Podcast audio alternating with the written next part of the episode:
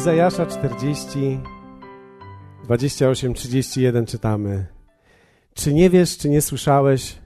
Bogiem wiecznym jest Pan, stwórcą krańców ziemi. On się nie męczy i nie ustaje, niezgłębiona jest jego mądrość. Zmęczonemu daje siłę, a bezsilnemu moc w obfitości. Młodzieńcy ustają i mdleją, a pacholęta potykają się i upadają. Lecz ci, którzy ufają Panu, nabierają siły, wzbijają się w górę na skrzydłach jak orły, biegną, a nie mdleją, idą, a nie ustają. Wiecie, dzisiaj chciałbym podzielić się z Wami kilkoma myślami na temat, w jaki sposób posiąść duchową kondycję. Wierzę w to, że dla wielu z nas, szczególnie dla tych, którzy z chrześcijaństwem mają trochę dłużej do czynienia, może to być coś, co zmieni Twoje życie. Wierzę w to, że nie każdy punkt dzisiaj, który poruszę, będzie do Ciebie specjalnie.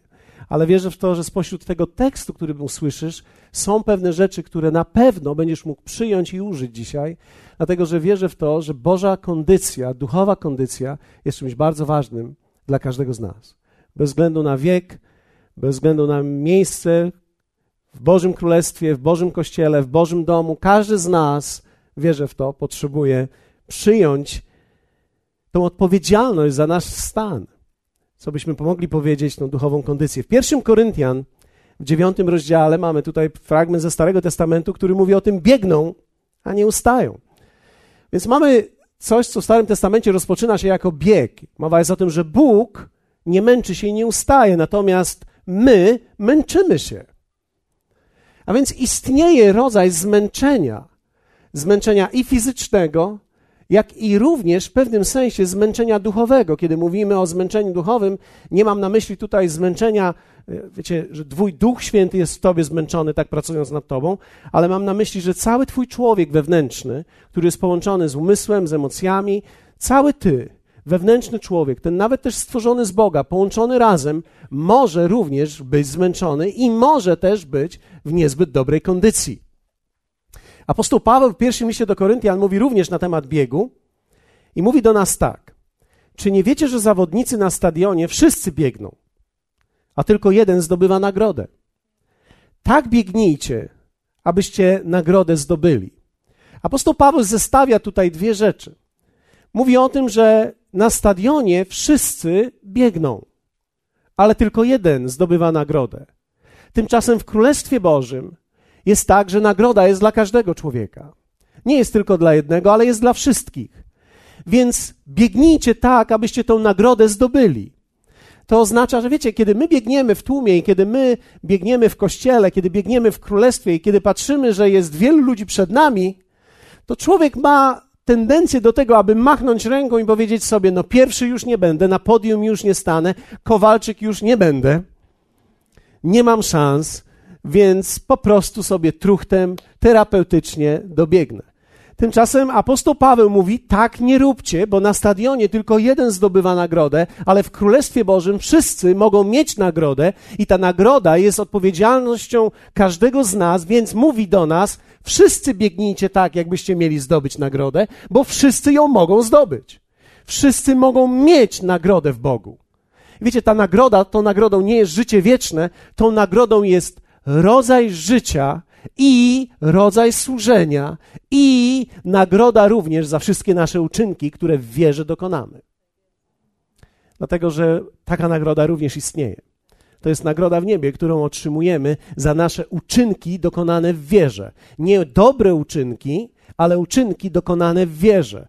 Dokonane w wierze oznacza to, że ty i ja, biegnąc w życiu w wierze, dokonujemy wiele różnych uczynków wiary i te uczynki nie będą bez nagrody. Jest wieniec dla ludzi tutaj. Są korony dla nas. Są wieńce dla nas. Są nagrody dla nas. Jedną z części tych nagród, które zaczynamy tutaj, jest to, że jest to nagroda życia i rodzaju życia, jaki masz tutaj. Dlatego, że od kondycji duchowej, tak samo jak od kondycji fizycznej, zależy jakość życia. A każdy zawodnik od wszystkiego się wstrzymuje, tamci wprawdzie, aby znikomy zdobyć wieniec, my zaś nie znikomy. Więc ten pan, który o 4.30 wstał, pompował na różne sposoby i robił tak, jak niektórzy z nas to robią, biegał, chociaż większość z nas biega terapeutycznie bardziej, on wydać było, że jest poważny w tym, co robi. Wyglądało, że się przygotowuje do jakiegoś zawodu. Wiecie, od wszystkiego się wstrzymuje i znikomy zdobywa wieniec, my zaś nie znikomy. To oznacza, że nasza nagroda nie jest jakaś słaba albo mała, nie jest nieznacząca, jest czymś wielkim, jest czymś ważnym, jest czymś, co będziesz nosił i będziesz miał przez całe swoje wieczne życie. Będziesz jak generał w Rosji, obwieszony medalami, wyróżniał się na tle wszystkich innych. Oczywiście prawdopodobnie tak to nie będzie wyglądało, bo dla wielu z nas to nie jest może zbyt zachęcający przykład, ale istnieje rodzaj nagrody. I apostoł Paweł mówi tak: Ja tedy tak biegnę, nie jakby na oślep, lecz walczę na pięści, nie jakbym w próżnię uderzał, ale umartwiam ciało moje i ujarzmiam, bym przypadkiem, będąc zwiastunem dla innych, sam nie był odrzucony. Bardzo interesujące jest to, dlatego że apostoł Paweł tutaj mówi o takiej rzeczy, że on biegnie, mówi tutaj o biegu duchowym, mówi tutaj o walce duchowej, o uderzaniu nie w pustkę, ale uderzaniu pięściami, tak? Mówi tutaj o walce, mówi tu o biegu i mówi tutaj, połączy to z aspektem ciała. Czyli mówi tutaj również umartwiam ciało. Tak jak ten człowiek umartwia ciało, dając sobie duże ciężary na siebie, wstając wcześnie rano, podejmując dyscyplinę, skreślając każdego dnia ten jeden dzień, bo dla niego ten jeden dzień to jest ważny. Być może to był dzień, którym przygotowywał się, miał ileś dni do przygotowania się do jakiegoś biegu albo do jakiegoś wyczynu. Tymczasem my tych dni nie odliczamy, ale z pewnością nasza kondycja zależy od tego, w jaki sposób traktujemy nasze życie, jeśli chodzi o tę całą sferę ciała. Dla wielu wierzących jest to często niezrozumiały temat, ponieważ niektórzy łączą ćwiczenia ducha z kondycją ducha, tymczasem apostoł Paweł łączy kondycję ducha z ćwiczeniem ciała, z ćwiczeniem cielesności. I tutaj ciało nie ma aspektu tylko tutaj mięśnia, ale mowa jest o całym człowieku, o całych jego nawykach, o całych jego instynktach, które on bierze w ryzy po to, żeby cały ten duchowy człowiek mógł żyć w dobrej kondycji. I wiecie, dzisiaj, kiedy będę mówił i pokażę Wam, w jaki sposób, jakie obszary doprowadzają nas do dobrej kondycji duchowej, zdziwicie się niektórzy, jestem przekonany, jak wiele z naturalnych aspektów życia wpływa na naszą kondycję duchową. Na to, w jaki sposób my funkcjonujemy, jeśli chodzi o naszego duchowego człowieka. Zanim jednak przejdziemy w te obszary, chciałbym powiedzieć jedną rzecz. Kondycja duchowa to nie jest dar. Kondycja duchowa to jest coś, co jest Twoją odpowiedzialnością, nikt tego za Ciebie nie zrobi. I od tego, jaki będziesz w kondycji duchowej, będzie zależało nie tylko nagroda w niebie, ale również jakość Twojego chrześcijańskiego życia. Niedawno byłem w jednym mieście, głosiłem i e, spojrzeli na mnie popatrzyli na mnie i powiedzieli tak: No, no, no pastor nam zbiedniał. No, chłopa nie ma. Po chłopie. Zbiedniał nam, zdziadział. Wiecie, dlatego, że prawdopodobnie nie widzieliśmy się parę miesięcy, ale rzeczywiście jest tak, jeśli ktoś mnie rzadko widział, to wiecie, w ciągu ostatnich pięciu lat ze mnie zeszło ze 30 kilo. I wiecie, kiedy schodzi z ciebie prawie 30 kilo przez 5 lat i ktoś cię długo nie widział, to efekt jest dokładnie taki, że coś ci jest, że coś jest z tobą nie tak. Pamiętam, kiedy rozpoczynałem moją podróż, troszeczkę jeśli chodzi o całe ciało, oczywiście podejmujemy ją z różnych powodów. Niektórzy robią to, bo lubią, niektórzy robią to ze strachu. Ja zrobiłem to ze strachu. Strach był pierwszym moim impulsem. Oczywiście później dalej nie poszło w strach, ale lekarz powiedział do mnie taką rzecz: Panie, jak pan tak dalej pójdziesz i będziesz jadł, to pan długo nie pożyjesz. I wtedy pomyślałem sobie, że wiecie, takie zupełnie zwykłe przyziemskie rzeczy, tak? Kto weźmie moją żonę, kiedy mnie nie będzie? Nie mogłem znaleźć dobrego kandydata i pomyślałem sobie, no nic, chłopie, trzeba coś ze sobą zrobić, bo, bo tej kobiety nikt nie weźmie, kto z nią wytrzyma. Chociaż prawdopodobnie kandydaci by się znaleźli, ale nie chciałbym tego sprawdzać. Nie chciałbym tego sprawdzać w niebie, bo wiecie, czasami, kiedy człowiek pójdzie zbyt wcześnie do nieba, później ma problem może tam, zobaczy, to nie ten, nie ten, co ty robisz, kochanie, co ty robisz. Więc nie chciałbym tego zrobić, więc na początku ten impuls lęku był ważny dla mnie. Później oczywiście zobaczyłem, że tak naprawdę to jest kwestia mojego dobra. Dlatego, że ja miałem już takie momenty, szczególnie kiedy musiałem coś zrobić i troszeczkę byłem już w napięciu. Przychodziła konwencja. Pamiętam któregoś dnia w czasie konwencji miałem nauczać chyba jedno spotkanie. I, I, pamiętam, usiadłem w biurze i czułem, jak całe moje serce to cały ja jestem. Czułem, jak, jak ono bije razem ze mną, i pomyślałem sobie, chłopie, niedobrze z tobą. Więc, żeby poprawić sobie oczywiście kondycję, wypiłem jeszcze jedną kawę spośród tych moich 16, które już wcześniej wypiłem, zanim tam dotarłem. Wypiłem jeszcze jedną kawę, żeby się poczuć lepiej, bo czułem, że słabnę. Ale wiecie, są momenty, kiedy już 16, 17 kawa ci już nie pomaga i tak naprawdę człowiek musi znaleźć w sobie na tyle zdrowego rozsądku, żeby sobie powiedzieć: hej, coś jest z tobą nie tak. I dokładnie tak samo jest, jeśli chodzi o kwestię duchową. Dlatego, że my w ciele lekceważymy większość, większość z nas, szczególnie kiedy jesteśmy młodzi, kiedy zaczynamy i mamy 20 lat i wygląda na to, że nasz żołądek się rozciąga w każdą stronę i prawie wszystko może zjeść. Kłak czy wełna, aby kiszka pełna. Tymczasem, kiedy człowiek rośnie w latach, okazuje się, że pewne rzeczy mu nie służą, pewne rzeczy mu służą. Niektóre rzeczy powinien jeść, niektóre rzeczy nie powinien jeść, niektórych rzeczy je za dużo, niektórych je za mało. I, I, okazuje się, że tak naprawdę dieta ma olbrzymie znaczenie w tym naszym funkcjonowaniu. Dlatego, że od tego zależy nie tylko nasza przyszłość, kto weźmie naszą żonę albo kto weźmie naszego męża, ale zależy tak naprawdę nasze samopoczucie. Ja siedziałem wtedy w biurze i pomyślałem sobie, mój Boże, czy ja wejdę na te trzy schody, które tutaj mamy?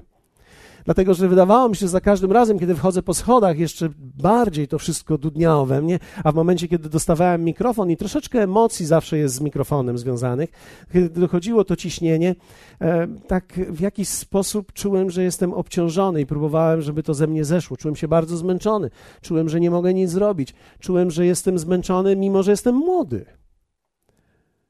W dalszym ciągu byłem młody, a byłem już zmęczony. I myślę, że czasami można dojść tak samo w życiu duchowym do takich samych efektów, że człowiek jest młody duchowo, ale może być już zmęczony duchowo. Jestem już zmęczony modlitwą, już mam, już mam dosyć tego i mam dosyć kościoła i mam dosyć Królestwa Bożego i mam dosyć czytania. Jestem tak zmęczony tym chodzeniem z Bogiem, że pochodziłbym z kimś innym teraz.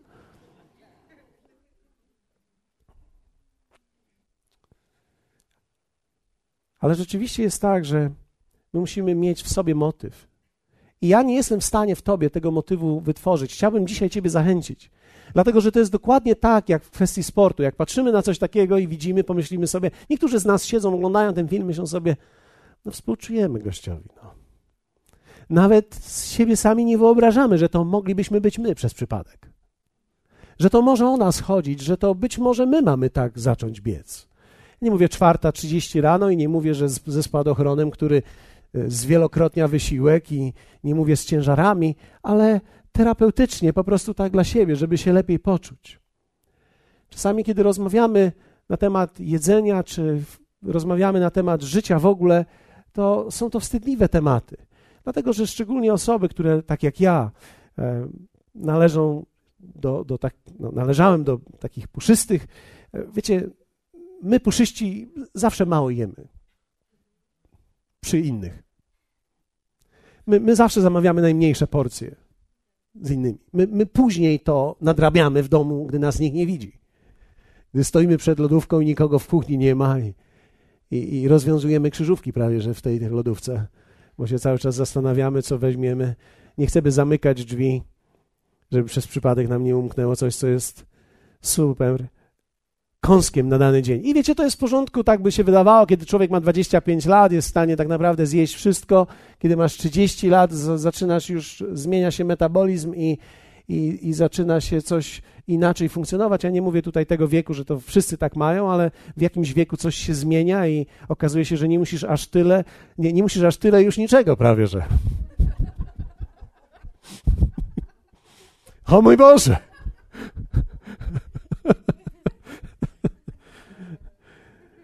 Ale człowiek musi znaleźć sobie pewien motyw. Motyw, dlaczego mam mieć duchową kondycję, dlaczego mam mieć fizyczną kondycję. I tak jak fizyczna kondycja, która uważam, że jest bardzo istotna, tak samo też duchowa kondycja jest bardzo istotna w życiu. Widzisz, jeśli będziesz miał super duchową kondycję, a nie będziesz miał ciała, która, które poniesie tą duchową kondycję, no to zemrzesz za wcześnie i będziesz geniuszem duchowym w trumnie, a tacy już za wiele nie podziałają. Tacy już za wiele Królestwa Bożego nie zwiększą tutaj. Dołączysz do grona świętych, będziesz w tym chmurze świadków, ale już tam za wiele nie zadziałasz w tym momencie. Więc jest bardzo istotne, abyśmy funkcjonowali tutaj, zarówno w wymiarze ciała, jak i również w wymiarze duchowym, ale dzisiaj o tym wymiarze duchowym mówimy. Więc w jakim celu miałbyś chcieć mieć dobrą kondycję duchową? Pozwól, że podam Ci kilka ważnych, ważnych argumentów. Pierwsze, aby wypełnić wolę Bożą dla swojego życia. Twoja duchowa kondycja sprawi, że będziesz mógł wypełnić to, co Bóg chciał, abyś wypełnił, abyś mógł wypełnić całkowicie Jego wolę i czuć, że odchodzisz na tamten świat pusty, że dałeś wszystko, co miałeś dać. Że patrzysz na owoc, widzisz, że on już sam idzie dalej i że już nie potrzebuje ciebie i zamykasz oczy i mówisz: Ja już tu skończyłem. Ten świat już poznałem. Teraz chcę zobaczyć tamten świat. Po drugie, aby pomóc innym w tej wspólnej drodze. Dlatego, że od Twojej duchowej kondycji zależą inni ludzie. Wiecie, nikt z nas nie żyje sam. Każdy z nas dźwiga kogoś. Mamy osoby, które są tutaj same w kościele, mają swoich współmałżonków gdzieś w domu w tej chwili. I ktoś może powiedzieć, to nie jest dobre. Ale wiecie, jeśli ty dzisiaj tutaj jesteś, to ty dźwigasz cały swój dom na sobie, trochę duchowo. Tak jest. Być może jesteś jedynymi drzwiami Bożego działania w Twoim domu. Dlatego jest tak ważne, abyś miał duchową kondycję, bo nie sam idziesz, ale na pleckach jeszcze kogoś dźwigasz. Kogoś niesiesz. I to jest tak ważne, abyś ty się miał dobrze duchowo, abyś miał świetną duchową kondycję, ponieważ pomagamy innym ludziom. Czasami dźwigamy kilka osób na sobie i jeszcze po drodze zbieramy tych, którzy w tym czasie zemdleli.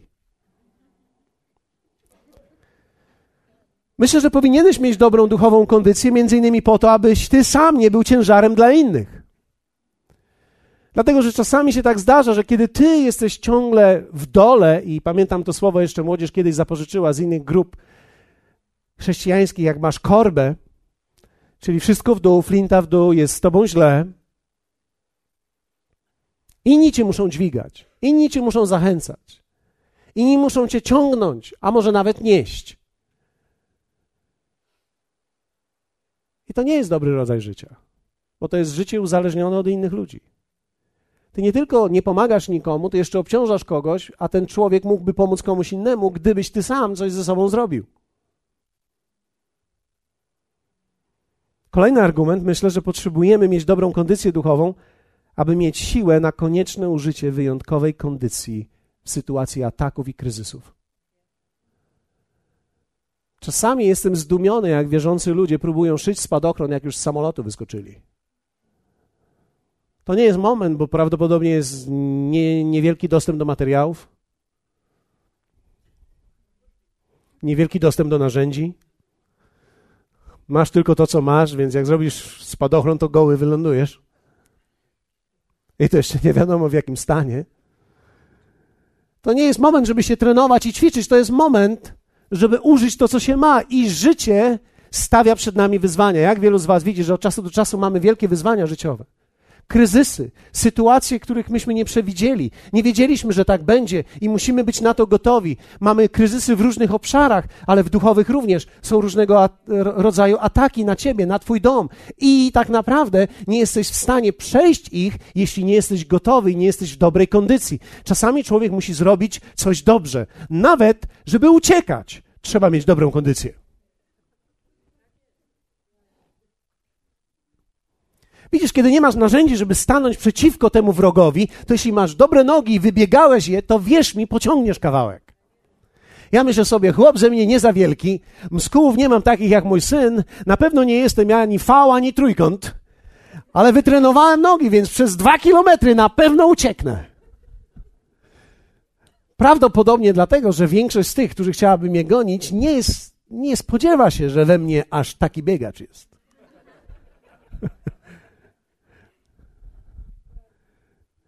Myślą sobie, dziadku przodem, a tu się okazuje, że to nie aż taki dziadek.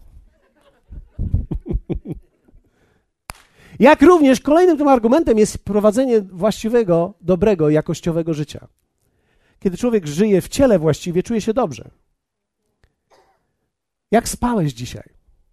Bardzo ważne jest, jak spałeś i ile spałeś, dlatego że jeśli spałeś dobrze dzisiaj, masz się dobrze i czujesz się dobrze. A więc jest wiele aspektów życia naturalnego, które możemy przenieść na życie duchowe. W duchu również trzeba umieć odpoczywać. Więc mamy parę minut i posłuchajcie, jeszcze raz to powtórzę, to nie jest dar duchowy. Duchowa kondycja to nie jest dar duchowy. Pamiętam, jak Sherman Owens, kiedyś pewien kaznodzieja z Florydy, stanął tutaj, odchylił tak, pokazał swój brzuch, a miał nieco więcej niż ja do pokazania. I powiedział, wiecie co tutaj jest? A my wszyscy patrzymy na niego i mówimy, no brzuch. A on mówi, nie. To nie jest brzuch. To są decyzje. To są decyzje. Więc tak naprawdę kondycja to jest kwestia umiejętności zarządzania i decyzji. I dzisiaj chciałbym podzielić się z Wami tym pięknym słowem zarządzanie, bo będziesz musiał nauczyć się zarządzać, żeby mieć dobrą kondycję. Dobra kondycja to nie jest tylko bieganie. Dobra kondycja to jest w fizycznym wymiarze, to jest wiele różnych aspektów, które muszą być połączone razem ze sobą. Tak samo jest w duchowym wymiarze. Potrzebujesz wielu obszarów połączyć razem, żeby mieć dobrą duchową kondycję. Jeśli dzisiaj zaczniesz chociażby z jednym, to już jest dobrze. Myślę, że wszystkim pomożesz sobie i nam swojej rodzinie, jeśli weźmiesz chociaż jedną rzecz. Powiedzmy razem duchowa kondycja. Pierwsza rzecz to jest zarządzanie emocjami. Ja zaczynam tutaj od pasji. To jest oczywiście szeroki temat i to są, wiecie, szerokie rzeczy. Prawdopodobnie można wiele książek napisać. Ja dzisiaj umieszczę w tym takie rzeczy, które wierzę w to będą dla nas potrzebne i ważne. Zarządzanie, zarządzanie emocjami. Pasja pasja i miłość do Boga. Często mówimy pierwsza miłość. Ale zobaczyłem po latach, że pasja nie jest darem. Ale to jest wewnętrzny stan wynikający z tego, co widzę, z tego, że to, co widzę, jest wartościowe dla mnie i jest to dla mnie dostępne i możliwe. Wtedy mam pasję. To jest wewnętrzny ogień, który mam, kiedy myślę o Bogu to jest rodzaj entuzjazmu i samo słowo entuzjazm dokładnie oznacza Bóg wewnątrz. To jest rodzaj entuzjazmu, bez którego tak naprawdę nie można funkcjonować dobrze i mieć duchową kondycję dobrą. To jest umiejętność zarządzania moimi emocjami. I wiecie, to nie jest tylko umiejętność zarządzania pozytywnymi emocjami, ale to jest umiejętność również zarządzania negatywnymi emocjami. Jak wielu z Was wie o tym, że człowiek to jest emocja? I ty masz emocje. Nie zawsze je wyrażasz, ale masz je. Wiecie, ja mogę stać teraz i w środku mieć wielką batalię, wielką burzę. Mogę mieć nieprawdopodobne emocje w sobie, tylko że ich nie widać na zewnątrz. Niektórzy są bardziej spontaniczni, może troszeczkę tak jak ja, wyrażają te emocje na różne sposoby, machają rękami, machają rękami. Niektórzy mówią podniesionym głosem, niektórzy krzyczą. Kto z Was lubi pokrzyczeć czasami? Hallelujah! To jest bardzo ciekawe, jak ludzie, którzy lubią krzyczeć w domu, siedzą, przyjdą do kościoła i mówimy, uwielbijmy Pana, oni wtedy jakoś głosu nie mają. Widzisz, to jest zarządzanie, zarządzanie emocjami. Dlatego, że emocje nie są całkowicie dostępne dla nas za każdym razem, jakie my chcemy. My mamy pewną porcję emocji. I jeśli się wydrenujesz w czymś, to nie starczy ci emocji na coś. Jeśli masz mnóstwo w sobie negatywnych emocji i nagle masz przyjść do kościoła i wyrazić swoją miłość do Boga, to jak mały ryczek z ciebie wyjdzie albo piszczek taki. Halleluja. To prawdopodobnie to jest wszystko, co w tobie zostało. Ponieważ zostałeś absolutnie, całkowicie wydrenowany w tych negatywnych emocjach. Zarządzanie emocjami jest istotne w życiu duchowym, dlatego że jeśli nie będziesz potrafił zarządzać emocjami, prawdopodobnie diabeł użyje tego przeciwko tobie, bo będziesz wydrenowany w negatywnych emocjach i nie będziesz miał w ogóle entuzjazmu i wyrażania pozytywnych emocji w sobie. Uśmiechu, śmiechu, dobrych słów. Żeby wypowiadać dobre słowa, nie trzeba tylko dobrze wiedzieć, trzeba również mieć pozytywne emocje. Idziesz do kuchni rano i bierzesz kawę, mówisz, ach, będzie dobry dzień. Tak człowiek nie powie, kiedy noc miał złamaną, denerwowałeś się na wszystko, co wokół ciebie jest i wstajesz rano, patrzysz, garnek nieumyty, zasech przez noc. No byś powyrywał wszystko temu, kto tego nie zrobił. Chociaż może niektórzy z was są bardziej duchowi. I, I patrzysz na to, bierzesz tą kawę, już jesteś zdenerwowany, gdzie jest mój kubek, gdzie jest mój kubek. No wiecie, człowiek nie ma w sobie przełącznika, że teraz mam pozytywne emocje na dzień, negatywne na noc, teraz pozytywne, teraz negatywne. Człowiek jak się wydrenuje w czymś, to go nie stać na to, żeby w czymś był pozytywny. Zarządzanie emocjami jest bardzo ważne. Druga rzecz. Zarządzanie zasobami tak naprawdę tworzy Twoją kondycję duchową. Zarządzanie w tym jest czasem, zarządzanie finansami i swoją energią życiową. Wiecie, niektórzy z Was będą musieli dzisiaj kupić płytę, bo tego będzie dużo. Ale ja chciałem podać to w pakunku, żebyśmy mieli o czym myśleć jak również żebyśmy my wzięli do siebie to, że to jest nasza odpowiedzialność, że tak naprawdę Twoje duchowe życie nie zależy od pastora tak bardzo, zależy od Ciebie. Nie zależy od tego, czy Ci śpiewają dobrze, zależy od tego, co Ty śpiewasz, co w Tobie śpiewa, co w Tobie gra. Twoje życie duchowe, Twoje posłuszeństwo Bogu nie zależy od tego, czy dają mi to zrobić, co ja bym chciał zrobić, tylko zależy od tego, jak Ty się masz duchowo, ponieważ Bóg zawsze może i chce działać przez Ciebie. Więc zarządzanie czasem, Wierzcie mi, że brak porządku w tym obszarze i nie pójdziesz dalej. Jeśli nie umiesz zarządzać czasem, będziesz ciągle zagoniony. Jeśli będziesz ciągle zagoniony, nie będziesz miał czasu, żeby się modlić. Nie będziesz miał czasu, żeby czytać. Nie będziesz miał czasu, żeby spędzać czas z Bogiem. Nie będziesz miał czasu na kościół. Nie będziesz miał czasu, bo będziesz zagoniony. Wiecie, my musimy zobaczyć, że tak naprawdę kościół nie jest dla emerytów i rencistów. Tylko ale jest dla wszystkich ludzi, którzy mają jedno dziecko, drugie dziecko, trzecie dziecko, czwarte dziecko, piąte dziecko i ilu was Pan tam nie pomnoży. Czasami tak jest, że nie potrafimy zarządzać czasem, nikt nas tego nie uczył, nie wiemy, jak to mamy zrobić, nie pójdziemy w tą stronę, nie uczymy się sami. Wiecie, nie jesteśmy w stanie z pulpitu wszystkiego nauczyć. Ale ta wiedza jest dostępna i możemy uczyć się, w jaki sposób ty jako matka możesz zarządzać czasem, ty jako mężczyzna, który pracuje na swój dom, jak ty możesz zarządzać czasem, ponieważ się okaże, nie będziesz miał tylko problemów duchowych, ale będziesz miał również problemy w rodzinie, jeśli nie będziesz umiał zarządzać czasem, ponieważ twoja żona zawsze będzie myślała, że dlaczego ciebie nie ma. A przecież powinieneś być.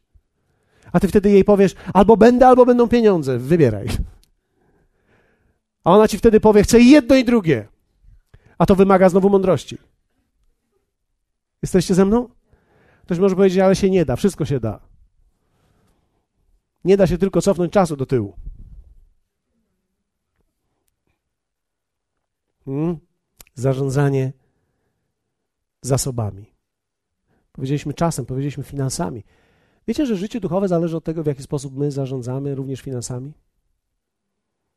Dlatego, że jeśli nie nauczymy się zarządzać finansami i nie złapiemy finansów właściwie, to będziemy ciągle żyli w poczuciu braku i ciągłe życie w poczuciu braku będzie wytwarzało w nas emocje i ciągłe, ciągle wytwarzane negatywne emocje zabiją w konsekwencji w tobie tą radość, pozytywne myślenie. Będziesz słuchał o tym, jak Bóg jest dobry i będziesz cały przysłonięty, jakbyś miał bielmo na oku, będziesz tak patrzył i teraz Bóg jest dobry. Hmm. Ponieważ nic w tobie to nie będzie rodziło, dlatego że masz problem w zarządzaniu. Nie wiesz, co masz z tym zrobić, i brak umiejętności zarządzania w tym wymiarze spowoduje tak naprawdę, że nie będziesz mógł rozwijać się dalej duchowo. Bóg pragnie porządku w każdej dziedzinie naszego życia.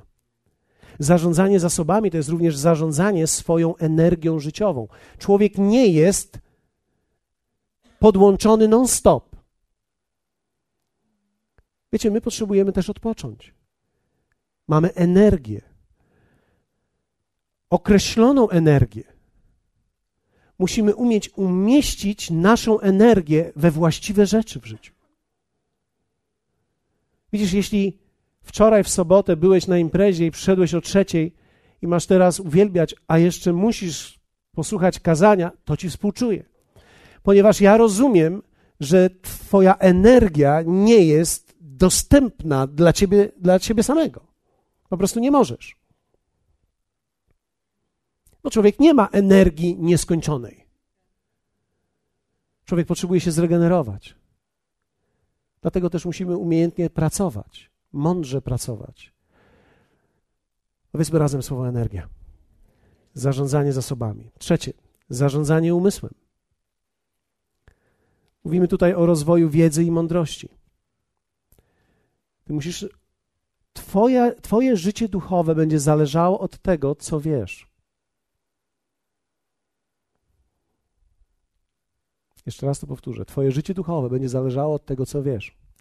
Ja przyniosłem e, kilka pozycji tylko dla przykładu. Nie, nie reklamuję ich, ale chcę pokazać Wam tylko. Świetna książka, Billy Graham. Taki, jaki jestem. Biografia. Pamiętam, jak Peter Daniels mówił do nas wielokrotnie: Jeśli chcesz uczyć się o życiu, czytaj biografię. To jest niesamowite, jak człowiek czytając biografię uczy się życia szybciej, bo uczysz się na innych ludziach.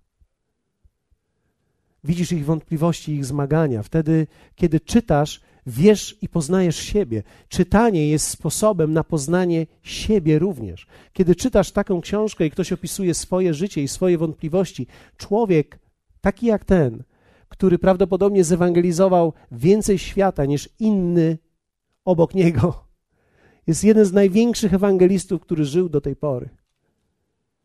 Opisuje swoje wątpliwości, swoje błędy. I gdy czytasz o kimś takim, nagle wiesz, że ty masz szansę. I twoje życie duchowe się zmienia, bo zarządzasz swoim umysłem, masz rozwój wiedzy. Mamy fajną książkę we własnych butach, świetne. Przywództwo, złote zasady. Wiecie, jeśli ktoś nie lubi czytać, a powinien się nawrócić, no, tak, ale dlaczego to mówię? Bo niektórzy mi powiedzieli, takie słowa słyszałem od wierzących ludzi, ja nie lubię czytać. Widzisz, jeśli nie lubisz czytać, Bóg nie może dotrzeć do ciebie. Zamykasz mu jedną z głównych dróg do siebie, do swojego wnętrza. Dlatego, że to, co Bóg dał nam, to jest swoje słowo. I jeśli ty nie lubisz czytać, to prawdopodobnie nie lubisz czytać tego słowa i zarządzasz swoim umysłem przez gry komputerowe albo przez muzykę RMFFM, bo cały czas czekasz, kiedy zadzwonią do ciebie. Żeby to w końcu, żebyś to był ty i rozwiążesz swoje życiowe problemy. Tak się nie rozwiązuje życiowych problemów. Tak się je zaczyna dopiero. Więc mamy też audiobooki, są różnego rodzaju pozycje. Jeśli ktoś ma problem z czytaniem, może sobie słuchać, zacząć od słuchania. Zwycięstwo nad strachem Jensena Franklina, świetna pozycja. Bóg, czy są powody, aby wierzyć?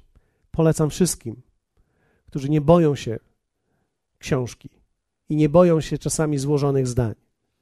Jest świetna, wspaniała pozycja.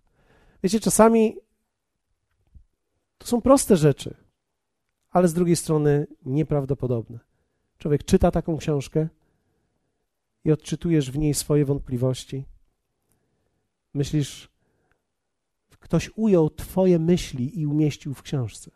Zadał pytania, których Ty nie zadałeś głośno i odpowiada na nie.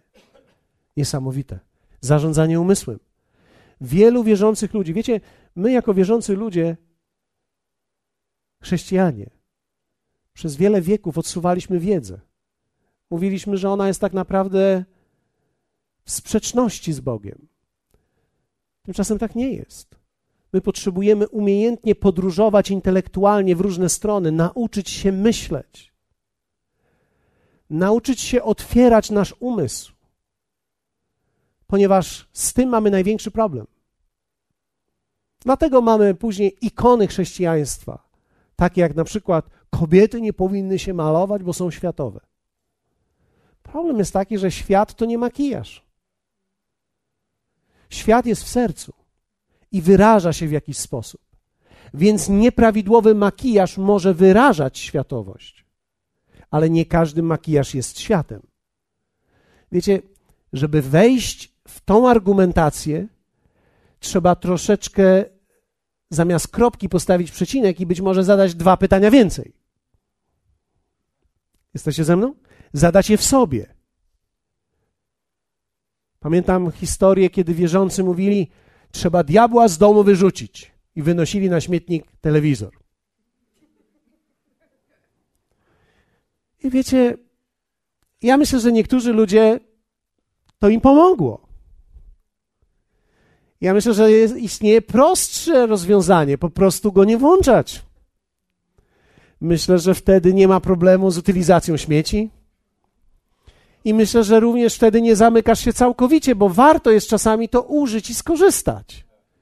Więc kwestia nie jest tego, czy telewizor w moim domu jest i nazwę go diabłem, bo jeśli byś zadał sobie kilka pytań więcej, to byś zobaczył, że diabeł nie jest telewizorem ale może stać się bałwochwalstcze. Oglądanie telewizji, gdzie spędzasz mnóstwo czasu. Czasami dla niektórych wyłączenie jest super. Ale to jest zarządzanie umysłem. Trzeba zadawać sobie ciągle pytania i ciągle szukać odpowiedzi na nie. Powiedzmy razem pytania i odpowiedzi. Ostatnio miałem okazję z kimś rozmawiać i pewna osoba powiedziała mi: Pastorze, ten człowiek mówi, że są szanse, żeby zarobić, a ja próbuję mu wytłumaczyć, że nie ma szansy. I ja tak stoję i słucham i mówię do tego człowieka: No dobrze, a co będzie, jak już mu udowodnisz, że nie ma szansy? Spojrzał na mnie i mówi: No nic nie będzie. No bo co ci po dowodzie, że nie ma szansy? Co z tego, że nawet powiesz szachmat? trzeba zadać pytania o jedno więcej. Nawet jeśli nie ma szansy, czy istnieje szansa pośród tego, że nie ma szansy? Może trzeba zadać jeszcze dodatkowe pytanie, czy ja wszystko dobrze rozumiem, czy poukładałem to. Zarządzanie intelektem jest bardzo ważne dla wierzących ludzi. Twój intelekt jest bardzo istotny. Zadawanie sobie pytań, umiejętność zadawania sobie pytań jest bardzo ważna. Dlatego mamy między innymi warsztatowe spotkania, ponieważ zobaczyliśmy jedną rzecz w kościele tutaj że ludzie mogą siedzieć w kościele przez lata i nigdy sobie nie zadają żadnego pytania. Jak jest mówione to, co zawsze słyszeli, kiwają głową. No, jasne, racja. Też się z tym zgadzam. A jak jest tylko powiedziane coś, co jest inne, nagle się wyłączają. Takie robią cyk, standby.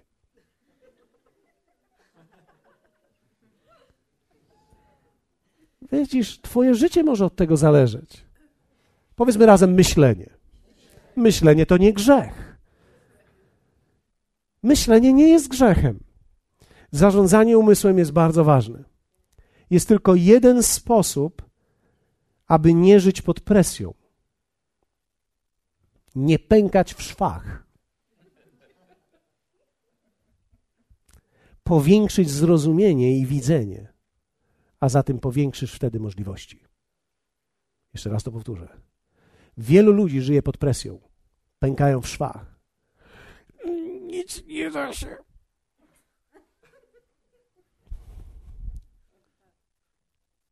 Powiedz do swojego sąsiada, nie pękaj w szwach.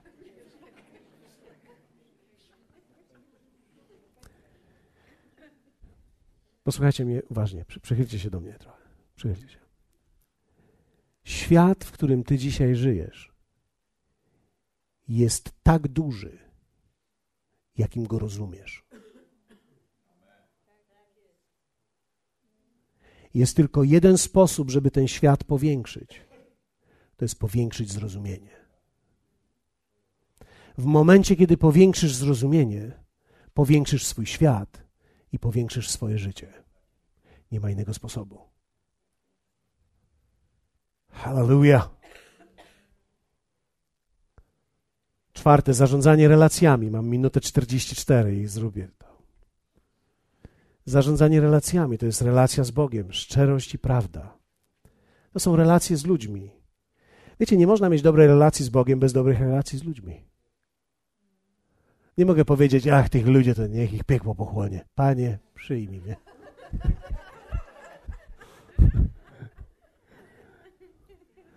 Jeśli coś nie gra z ludźmi, nie będzie grało z Bogiem. Jak nie będzie grało z Bogiem, nie będzie też grało z ludźmi. To są wszystko połączone rzeczy. Trzeba umiejętnie zarządzać relacjami. Trzeba często przebaczać i trzeba często umieć prosić o przebaczenie. Kto z Was jest człowiekiem niedoskonałym? Dziękuję. Wraz z tą dłonią pokazałeś sobie, że powinieneś często prosić o przebaczenie. Bo wiecie, my jesteśmy tacy, o tak, ja przebaczę. A przebacz. Jasne, że przebacz. Przebaczam im wszystkim. Ale nie chodzi o to, żebyś tylko ty przebaczał. Chodzi o to, żebyś umiał poprosić o przebaczenie. Bo to oznacza, że ty widzisz siebie właściwie. Zarządzasz relacjami prawidłowo. Piąte. Zarządzanie przeszłością. Nie ma możliwości mieć dobrej kondycji duchowej, jeśli człowiek niewłaściwie zarządza przeszłością. W każdym domu powinien być śmietnik. W każdym porządnym domu powinien być śmietnik. W naszym domu, kiedy przez chwilę nie mieliśmy śmietnika regularnego, to był wielki problem, kiedy wkładaliśmy tylko do worka bez umiejscowienia tego worka. No, taki jest nieregularny, wrzucasz śmieci, to się wysypuje. W każdym domu powinien być śmietnik, który jest opróżniany regularnie. Główne słowo regularnie. Tak samo jest z Twoim życiem. Ktoś z Was kiedyś miał problem ze śmietnikiem? Ktoś z Was poczuł kiedyś, jak wszedł do domu, że chyba nie wyrzuciłem śmieci? To jest naturalne życie. Wyobrażasz sobie, gdybyś przez tydzień czasu nie wyrzucał śmieci? My w tej chwili produkujemy tak duże ilości śmieci. To jest nieprawdopodobne. Im więcej ludzi, tym więcej śmieci. I ktoś może powiedzieć: Śmieci, co to takiego śmieci? Śmieci to jest duży problem. Wszyscy ci, którzy je zajęli się tym problemem, są milionarami. To taki zwykły problem śmieci jest. Tak samo też jest w życiu Twoim osobistym i w Twoim życiu duchowym. Twoja przeszłość w pewnym sensie to jest porządkowanie tej Twojej przeszłości. Trzeba umieć selekcjonować oczywiście śmieci i Twoją przeszłość również trzeba poselekcjonować. Niektóre rzeczy są dobre, niektóre rzeczy nie są dobre, trzeba o nich zapomnieć. Niektóre rzeczy trzeba zrobić zdjęcie i pamiętać o tym, ponieważ są pomnikiem Bożej dobroci, a niektóre rzeczy trzeba poskreślać i powycinać je dobrze, ponieważ nie nadają się do niczego. Trzeba o nich umieć zapomnieć. Między innymi to są Twoje upadki. Trzeba poradzić sobie z przeszłością. Mamy narzędzia, żeby sobie poradzić z przeszłością. Ale nie można mieć dobrego życia duchowego, być w dobrej kondycji duchowej, kiedy człowiek ciągle jest, zmaga się ze swoją przeszłością. Zmagam się z moim grzechem, zmagam się z moimi byłymi relacjami, zmagam się z tym, że ktoś mi coś powiedział. Nie można ciągle tkwić w przeszłości. Człowiek nie może dobrze pędzić do przodu i patrzeć non-stop w lusterko wsteczne. To nie jest lusterko do patrzenia, to jest lusterko do spoglądania. Hallelujah. Zarządzanie przeszłością. Dlatego chciałbym zachęcić Cię dzisiaj, abyś w tym naszym skromnym zgromadzeniu znalazł w sobie wystarczający motyw, aby pomyśleć sobie, ja chcę dobiec i chcę biec tak, żeby mieć nagrodę. Od tego zależy moje życie, jakość mojego życia tutaj. Wiecie, po 20 latach życia duchowego czy 30 latach życia duchowego ja nie chcę czuć się gorzej, ospały i zmęczony. I na samą myśl o jakimś małym dystansiku modlitewnym już mówię, o nie, to już nie dla mnie. Niech młodzi teraz się modlą, ja se poczytam. Nie. Twoja duchowa kondycja to jest Twoje życie. Od tego zależy Twoje powołanie. Od tego zależą też ludzie inni. Czy wiecie, że my dzisiaj tutaj, w tym miejscu, my jako Kościół, niesiemy na sobie, na naszej kondycji życie setek i tysięcy innych ludzi, którzy zaczną swoje życie, bo my będziemy się mieli dobrze duchowo. Będziemy w stanie dźwignąć ich na sobie, pomóc im, zrodzić ich, dać im siłę i wzmocnić ich. Nosimy to na sobie. No i oczywiście moje odczucia są takie, jak pomyślałem sobie, gdybym was zachęcał dzisiaj do tego, żebyście biegali ze mną jutro, to pewnie też nie wzbudziłbym tym entuzjazmu. Więc tym również rozumiem, że nie wzbudzam entuzjazmu. Ale chciałbym zachęcić Ciebie, bo Twoje życie duchowe i Twoja jakość życia tutaj, jeśli nie zrobisz tego dla innych ludzi, na początku może zrób to dla siebie. Zobacz, którą z decyzji dzisiaj możesz podjąć i co może być Twoim wyzwaniem. W co możesz wejść? Z czym się zmagasz? Aby Twój nowy człowiek miał się dobrze. Aby Twój nowy człowiek nie miał zadyszki. Aby Twój nowy człowiek wiedział i wyraźnie dokładnie, gdzie ma iść. Słyszał dokładnie Boży głos. Rozróżniał dokładnie to, w czym jest. Był w stanie się podnieść i zasprintować jak trzeba abyś się miał dobrze. Abyś się miał dobrze. Abyś się miał dobrze. Abyś po prostu dobrze się miał. Abyś czuł, że masz energię. Abyś czuł, że możesz wspinać się na mury. Jak prorok mówi, wspinam się, biegnę, przeskakuję przez mur. Biblia nawet mówi, że młodzieńcy ustają, mdleją. Lecz ci, którzy ufają Panu, i to nie jest pasywne słowo, ale uczą się Jego, nabierają siły. Ty możesz nabrać siły. Nie zostaniesz gigantem duchowym dzisiaj. Nie ma szans. To nawet nie chodzi o to, żeby odwiedzać siłownię. Bo to jest rodzaj siłowni. Chodzi o to, żeby dźwignąć ciężar. Za każdym razem mamy taką małą siłownię w garażu. Za każdym razem, jak idę po coś do garażu, myślę sobie, o, to moja siłownia. Ale wiecie, moje wejście do garażu nie gwarantuje mi tego, że, że ja naprawdę ćwiczę. Ja mogę na nią popatrzeć czasami i myślę sobie, fajna siłownia. Świetna siłownia. Dopiero wtedy, kiedy się położę i dźwignę ciężar, czuję tą masę.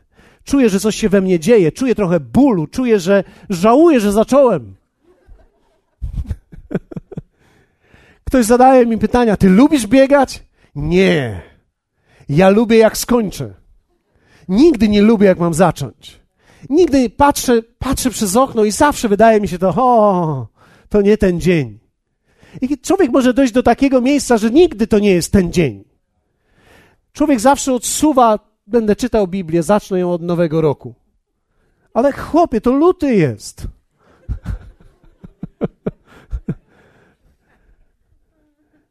Nigdy nie jest na to dobry, dobry czas. Zawsze czujemy się najpierw słabi i każdy wysiłek nas męczy. Ale człowiek wierzy w to przez Boga, jest powołany do dobrej kondycji duchowej. I ona zależy od tak wielu rzeczy. Powstańmy razem. Kto z Was chciałby podjąć decyzję, że tak, zajmę się moim duchowym fitnessem?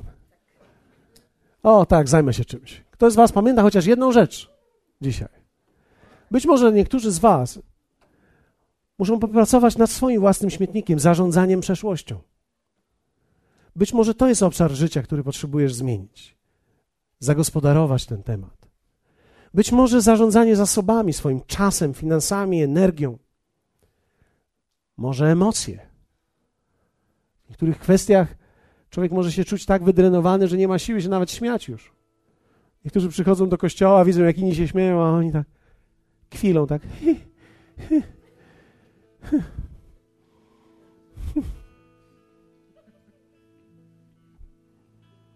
Niektórzy już nie pamiętają, jak brzmią, gdy się śmieją do rozpuku.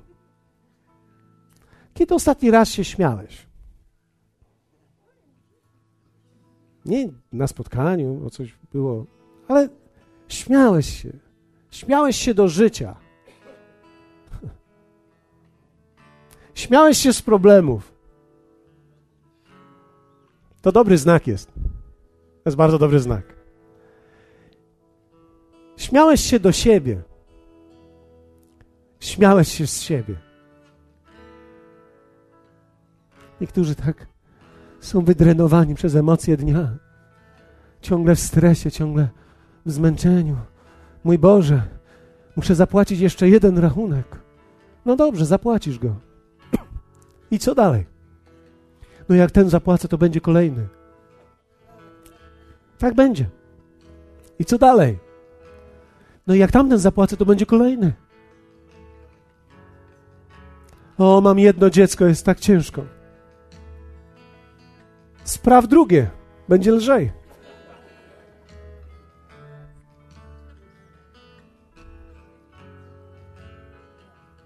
To jest naturalne.